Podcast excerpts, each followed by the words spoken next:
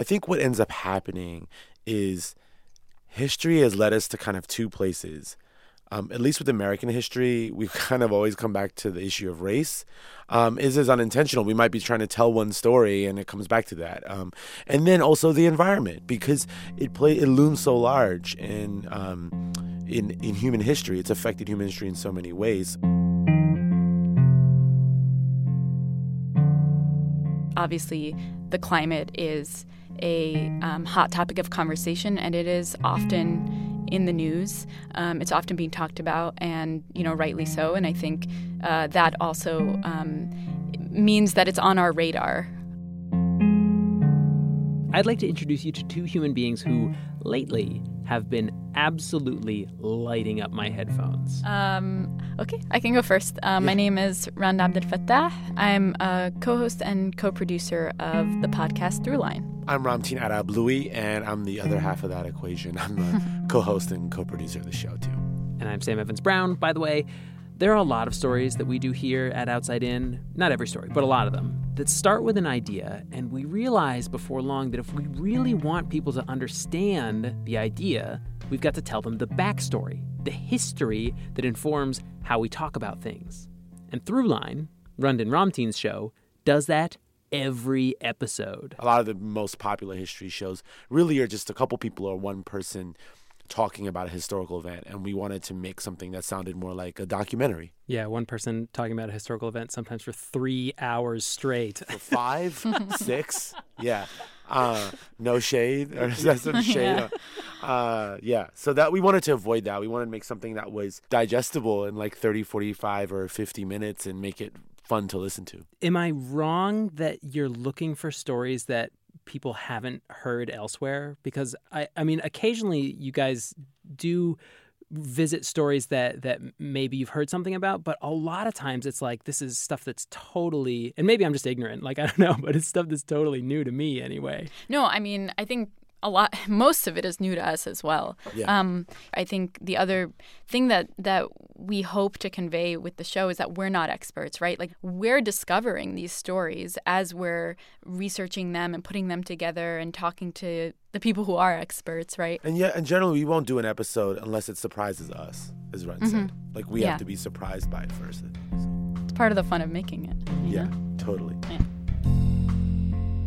I can't get enough of this show. I've been raving about it to everyone who will listen, and today we're going to share one of their episodes with you. It's the story of the kind of natural disaster that's usually confined to really bad blockbusters. A volcanic eruption of a scale far beyond anything that's occurred in living memory. But this one, at least, was within written memory. Here's the show. Fire and ice exploding as they meet. The force of nature in full flow. It's like looking inside a giant geological cooking pot. This is as close as we dare go to this huge blue. Back in 2010, a volcano in Iceland disrupted air travel for about six days and caught the attention of the world. and I'm not going to get this name right, but it's EF Yar Cool. Aya Flya Yakurbal. Aya Flya Yurkoval. Aya Fetla Yakuk. Am I pronouncing that correctly? Uh, nearly. It's Eyjafjallajökull. There you go. I'm not going to try that. He spent a long time practicing that. this is science journalist Alexandra Witze and her husband, science writer Jeff Kanipe. And the book that uh, we wrote, Alex and I, and we're still married, Is called Island on Fire. They began working on the book kind of by accident when Alex traveled to Iceland to study this volcano. This eruption in 2010 had shut down Europe's air flights with its ash for days on end. I mean, Heathrow was shut down. In the UK, it's the first time ever a no fly zone has been declared, leaving up to 600,000 travellers stranded with no idea if And I was driving around the countryside with a graduate student from the university uh, there in Reykjavik, and he just kind of waved over to the side and said, "Oh, back there, you know, that's where this other eruption was. This this eruption you've probably never heard of called Laki, which was way worse than what we just went through." And I just said, "Stop! Wait! Hold on! What is this thing? How come I've never heard of it?" And I came back and started talking to Jeff about what an amazing story this other volcano was. She brought back the seed of this whole thing. It turns out this other volcano, Laki, is the greatest natural disaster Iceland's ever faced. It erupted for eight months in the 1700s, leading to crop failures and famine not only in Iceland, but as far away as France, Egypt, India, and maybe even Japan. So, over the next few years, Alex and Jeff dug into the story of Laki with one big question in mind. How could one little volcano in one small, remote country cause such global havoc?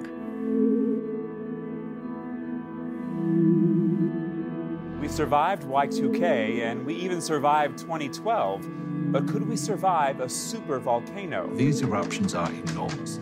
The amount of material erupted from them, huge. The bad news is that the probability of a big one hasn't changed at all. The term the big one you can only use if it's such a big event you change the nature of society. You said we're long overdue? Long overdue. We're playing Russian roulette with Mother Nature. You're listening to Throughline from NPR, where we go back in time to understand the present. Hey, I'm Ramtin Arablouei. I'm Rund Abdel Fattah. And on this episode, the volcano felt round the world. An American philosopher named Will Durant once said civilization exists by geological consent, subject to change without notice. Wildfires break out, tornadoes appear, tsunamis strike, usually affecting people on a local level.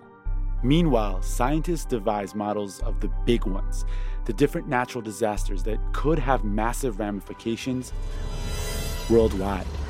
Oh the rest of us dream about these big ones in the countless disaster movies we go to. Or at least I do.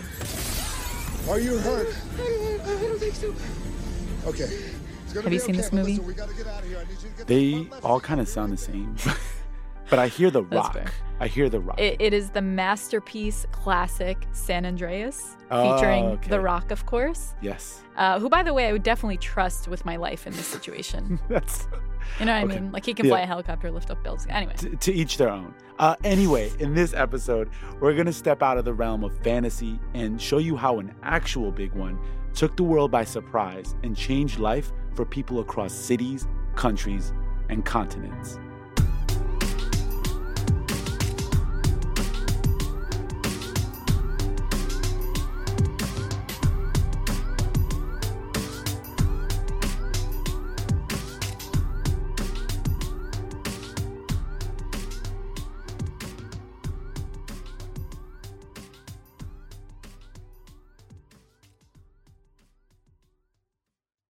This is Darlene Mazzone from Paducah, Kentucky, and you're listening to Throughline on NPR.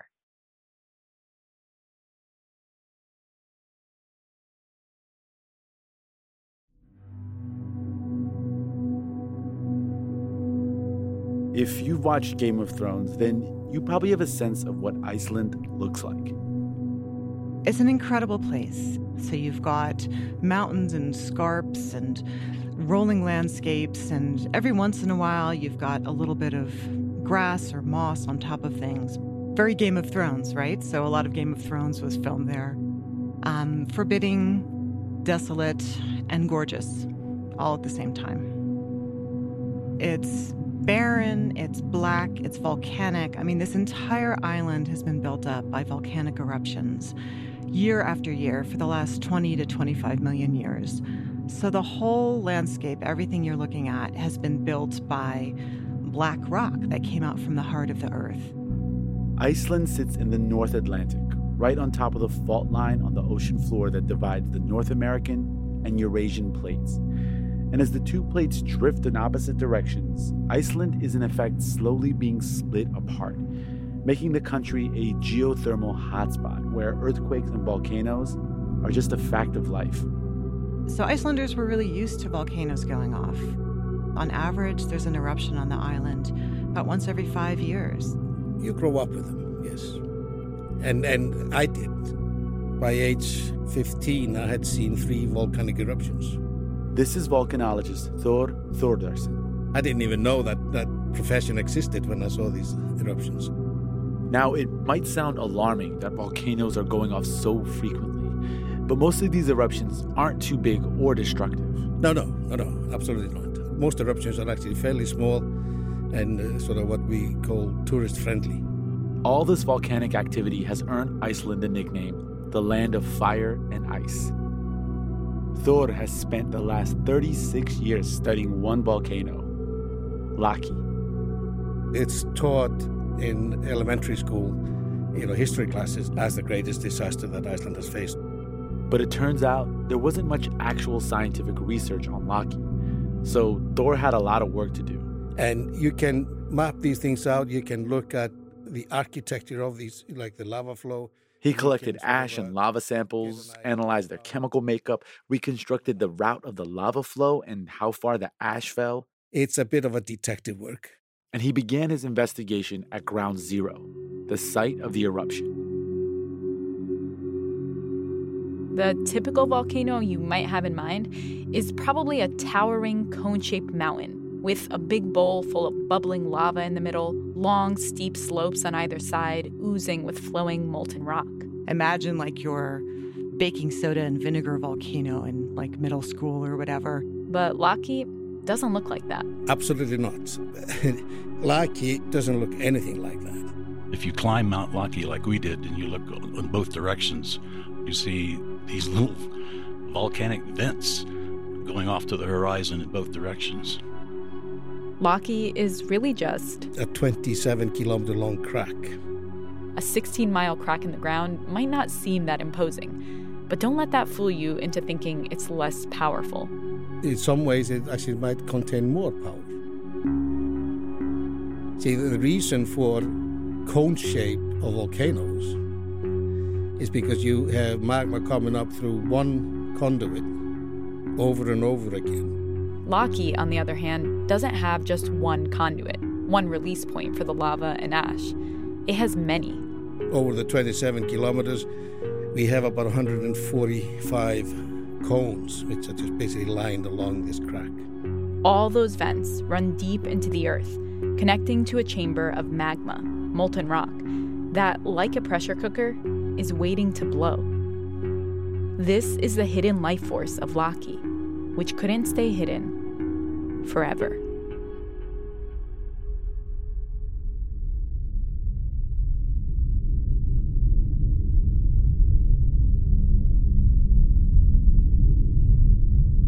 In the spring of 1783, the ground began to rumble near Laki.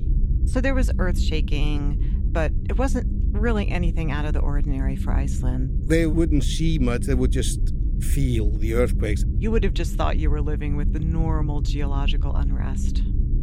So people more or less just carried on with their lives. If you can imagine what things would have been like in the 1780s in Iceland. So, first, you're in a very remote country. It's pretty much known for fishing, and that's about it. Uh, it was ruled by Denmark at the time, so it's very isolated, very rural.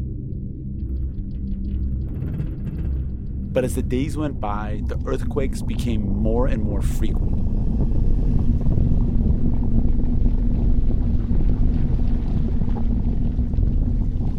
A priest in a nearby town named Jon Steingrimsson liked to keep tabs on this seismic activity, documenting what he saw and heard. He was very devout, but he was also um, had a scientific bent to him. Sunday services were always, you know, his favorite part of the week, obviously. And like clockwork, every Sunday, Jon would ride his horse from home to church to deliver Mass.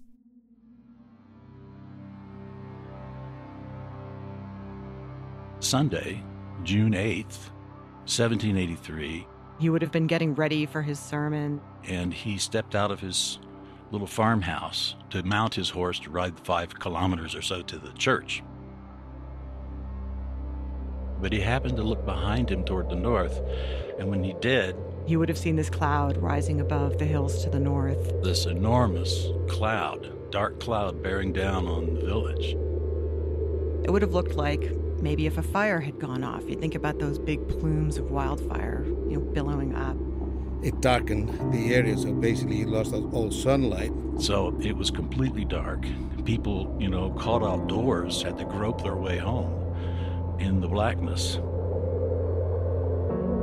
There soon followed a blizzard of uh, powdery fluff, which is ash, settling thick on the ground like coal ash. He would have started talking to everybody in the village when they got together like, what is going on? What is happening? It's not like this was the first time they'd seen an ash cloud or felt the tremors of an eruption, but something about this ash seemed different. There was so much acid in the ash cloud that it actually burned holes in the leaves of the trees. And the grass withered almost instantaneously. It must have just been like night and day. He steps out of his house on Sunday morning. It's a beautiful day. He Turns around and hell is bearing down on him as fast as possible. Jon wrote that he thought this might be the end of the world. Gekk þá á mér í jarðskjálftum. Óhvílík ógn var að horfa. The earth trembled incessantly. How terrible it was to see such signs of an angry God. Now it was time to confess to the Lord. By the afternoon, the clouds seemed to lift, and a calm descended over the town. Jon held his church services under a clear sky. He thought the worst had passed. But that night, the earthquakes returned, and with them, the ash. So a group of farmers decided to climb a nearby mountain. To see if they could see where the eruption was coming from. And when they arrived, they were met with a terrifying sight.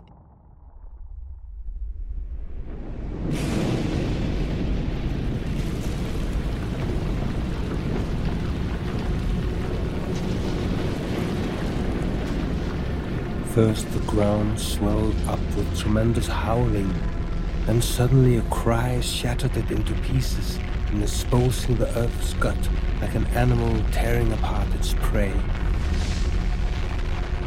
If you can think about an enormous gash just opening up and starting to bleed molten rock out. So basically, that magma had broken through the earth, and you would have seen it starting to come up in these big billowing clouds of ash and these big curtains of fire. Fire fountains, they call them, spouting up into the air. If you'd been standing there, it would have been like seeing an entire curtain of flaming material just above your head and dribbling down around you. And as it fell onto the ground, you would have seen it sort of cool and become this dark, gooey, flowing lava that would have started coursing down the hill. And out of that, it was just constantly pumping this black, fiery stuff. And it built up and built up on the landscape.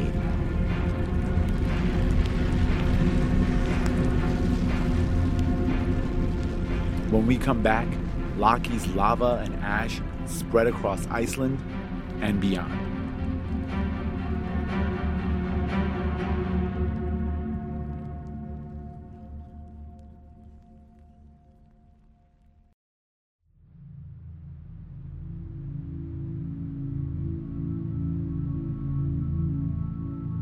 Þessa afleðina viku sem innan tværu undanförnu fjall hér meiri ólífin á jörðin en frá mig segja. This past week and the two prior to it, more poison fell from the sky than words can describe.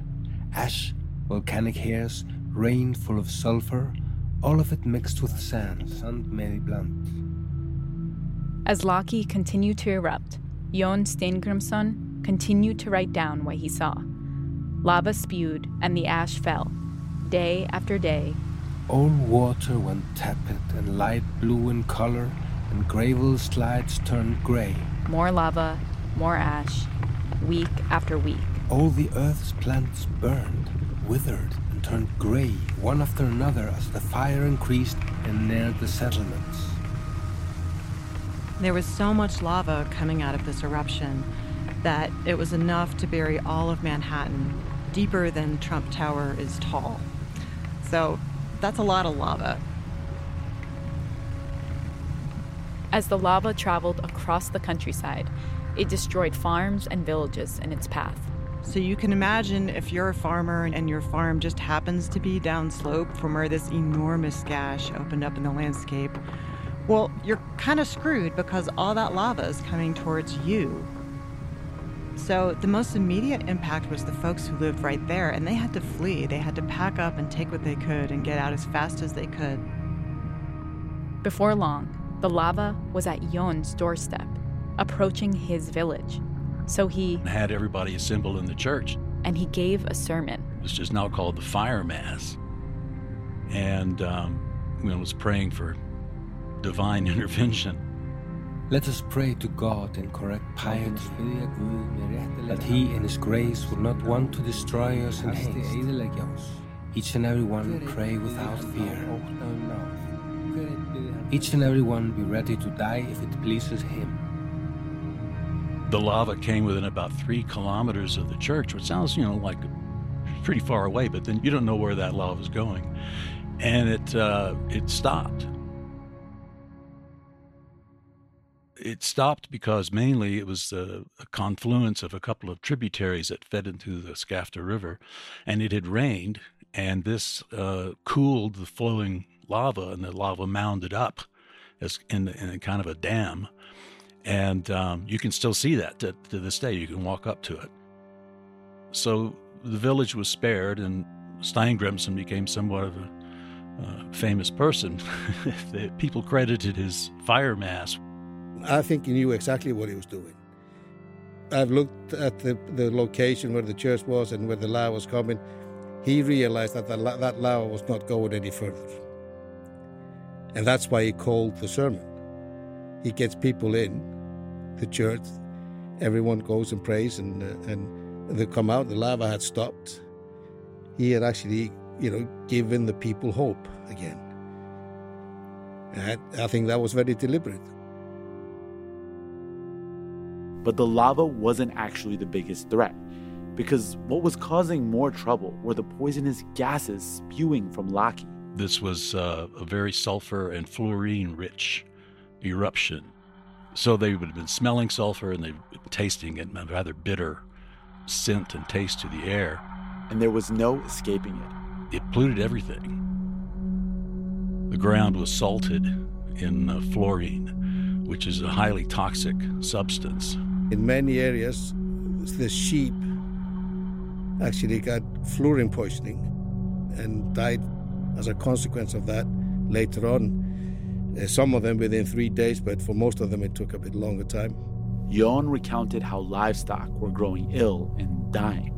The snouts, nostrils, and feet of livestock grazing or walking on the grass turned bright yellow and raw.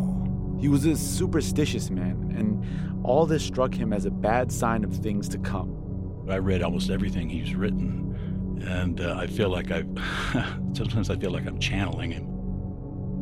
He, he, subscribed to that there were spirits and hidden folk uh, in the ground, which a lot of Icelanders, some of them to, the, to this day, believe. And he believed in signs and portents and that kind of thing. It appears that some people started dying from fluorine poisoning, likely from drinking water or eating food laced with fluorine. Fluorine poisoning at, at that level is horrific. People would get mouth sores, their gums would swell and bleed, their teeth would fall out. Uh, inside, uh, there were gastric problems, and um, their tongues sometimes would fall out. They were running out of options. Meat was off limits because it would poison them, and crops were no longer growing in the poisoned grass, so they had to resort to extreme measures. It's called the mist hardships. There's stories of people, you know, boiling and trying to eat their shoe leather and just anything they can put in their mouths because they haven't been able to grow crops. So there was mass starvation all across Iceland, and these these villages Uh, were just burying, you know, person after person who had lived there. Icelanders were trapped in a desperate situation with nowhere to go. It's an island and it's isolated. It's in the middle of the North Atlantic. You don't go anywhere. You might be able to relocate within the country, but then But then there were no effective mechanisms to actually help refugees leaving areas that were damaged. so people just basically put down their feet and stayed put and just fought it out.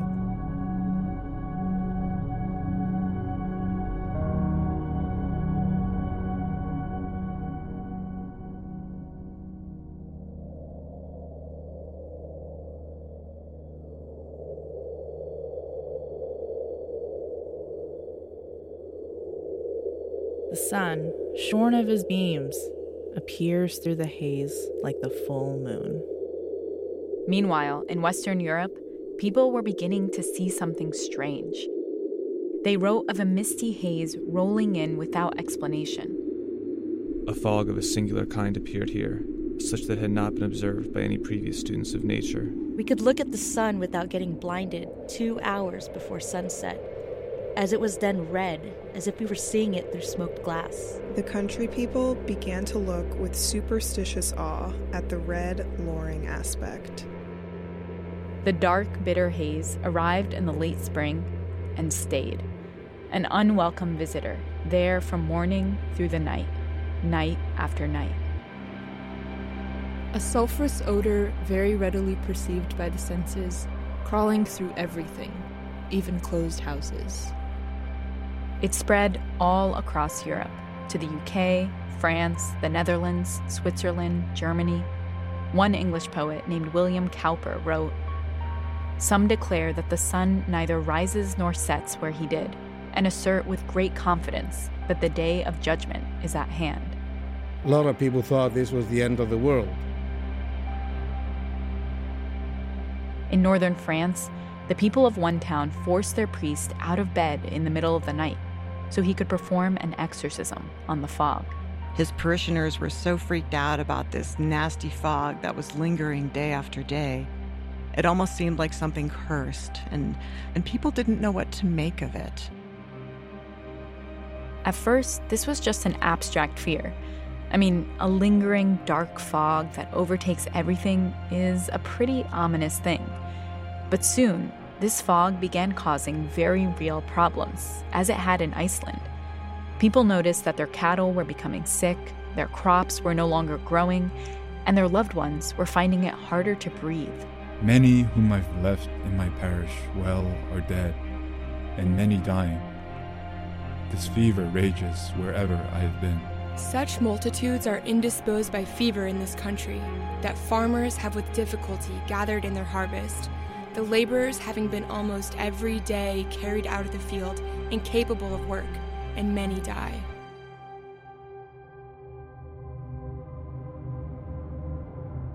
For the average person in Europe, this was a complete mystery. They had no idea a volcano had gone off on a small island thousands of miles away, and that what they were experiencing was a consequence of that. After all, communication between different countries was limited, but some people in the scientific community had their suspicions. Independently, there were a couple different scientists who came up with the idea that maybe this was from a volcano, maybe this weird, strange fog was from a volcano. Most famously, at least um, among Western scientists, was Benjamin Franklin. The cause of this universal fog is not yet ascertained. So he was living in Paris at the time because he was helping hammer out the uh, the treaty between the U.S. and Britain, sort of in the post-Revolutionary War era, and he was seeing this strange fog. Being Benjamin Franklin, he was going to try and find out what was causing this interesting change in the weather. He was always interested in the weather. In one of these letters he wrote, he thought it might be Hekla. Hekla was another volcano in Iceland that had erupted nearly two decades earlier.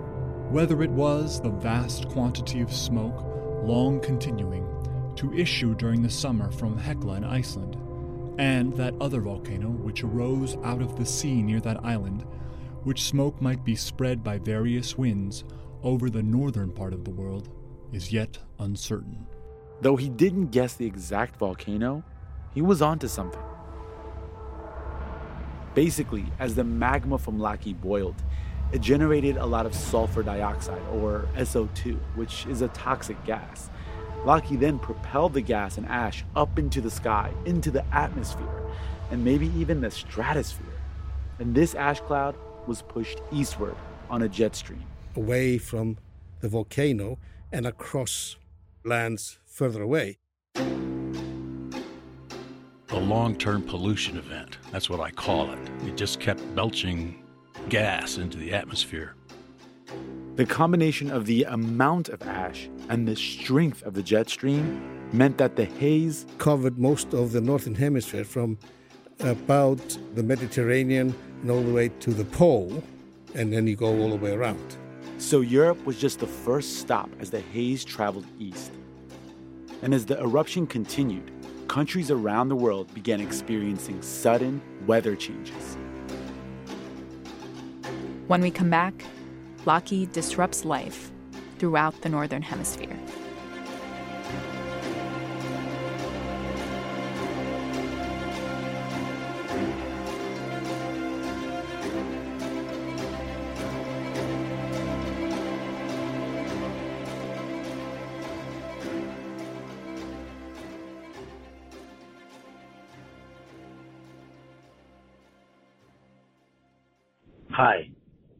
Angelo Acevedo from Hollister, California, and you're listening to Throughline from NPR.